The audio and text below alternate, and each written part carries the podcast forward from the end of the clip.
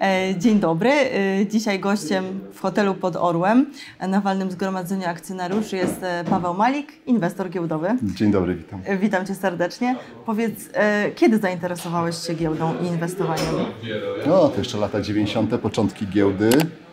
E, miałem konto w Banku Zachodnim, to jeszcze na studiach. Pamiętam, że chodziło się, wypełniało się papiereczki, takie papierki, zlecenia. Potem jak zaczęła się pierwsza hosta, no to trzeba było stać jeszcze w kolejkach.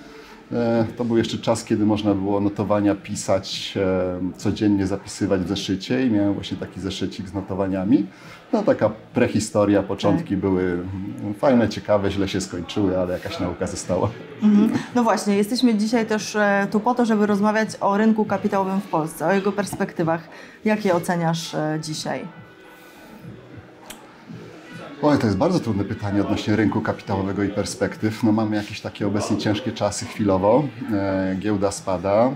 Myślę, że też dużym problemem e, dla polskiego rynku kapitałowego jest bardzo duża konkurencja innych rynków, przede wszystkim amerykańskiego i tam jest bardzo duży odpływ e, środków. Właściwie jak polski inwestor idzie do doradcy finansowego, no to pierwsza rzecz, jaką słyszy, to trzeba kupić akcje amerykańskie. To wszystko oczywiście nie sprzyja naszemu rynkowi. No i kolejna rzecz, brakuje takich rzeczy, jakie były kiedyś, czyli duże prywatyzacje, one zawsze przyciągały ludzi, e, takich, którzy w ogóle giełdą się nie interesowali. No i no, czekam na jakiś taki kolejny, kolejny ciekawy temat, jak był na przykład ostatnio CD Projekt, który też przyciągnął mnóstwo ludzi, e, zainteresowanie gamingiem i to była taka naprawdę duża hossa, która była chyba ostatnio na polskiej giełdzie. Mhm. E, piszesz o sobie, że lubisz inwestować w to, co jest niedowartościowane. Dlaczego? Mhm. No, taka jest podstawowa zasada, kupić tanio, sprzedać drożej. Tak. tak? Y, oczywiście pozostaje kwestia kluczowa, selekcja. Dobra selekcja jest najważniejsza. Czyli to nie chodzi o to tylko kupić, żeby coś tanio, co jest akurat w złej kondycji finansowej, ale chodzi o to, żeby kupić dobre spółki, rozwijające się, z dobrymi perspektywami, a które nie są jeszcze wycenione bardzo drogo, tak? patrząc na jej perspektywy, ale takie oceniane realnie. Więc no, z tego punktu widzenia zawsze lepiej kupić taniej niż drożej. Tak?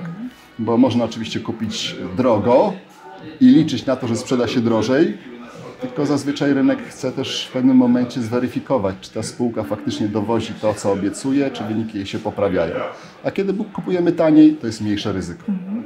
E, dzisiaj jesteśmy obecni na walnym zgromadzeniu akcjonariuszy Grupy Kapitałowej Immobile. E, jakie wartości dla akcjonariuszy, dla inwestorów niesie takie wydarzenie?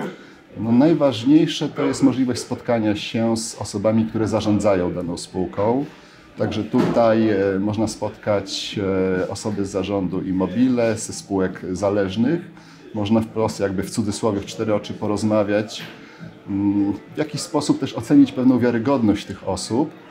E, no i takie informacje oczywiście są znacznie lepsze niż suche komunikaty giełdowe. Czasami nawet po postawie, po takim, czy ktoś jest bardzo optymistycznie nastawiony do przyszłości, można w pewien sposób wyczuć, czy się dobrze w spółce dzieje. A druga rzecz, akurat tutaj Immobile jest bardzo wiele osób dzisiaj, także to też jest możliwość spotkania i porozmawiania z innymi inwestorami. No, to są jakieś takie znajomości, które potem zostają i można sobie rozmawiać o akcjach. Właśnie, dzisiaj mówi się dużo o tym, że warto inwestować nie w akcje, ale w zupełnie inne rzeczy, jak zegarki, mieszkania. E, ale czy właśnie, e, jaką widzisz wartość w inwestowaniu nadal e, w akcje? Nie znam się na tych innych rzeczach alternatywnych, w związku z tym się nie wypowiem. Dla mnie to jest jak gdyby takie no, pewne kolekcjonerstwo, tak? że kupuje się coś, co ma mieć unikalną wartość i przez to mm, zwiększać swoją wycenę w przyszłości. Natomiast akcja to jest przede wszystkim kawałek przedsiębiorstwa. Więc to jest jakiś udział w przedsiębiorstwie, które się rozwija, które prowadzi działalność, które generuje zyski, które wypłaca dywidendę. A tym samym jest to coś, coś co po prostu działa, a nie tylko pewien gadżet, który może się teraz podobać, a w przyszłości już nie.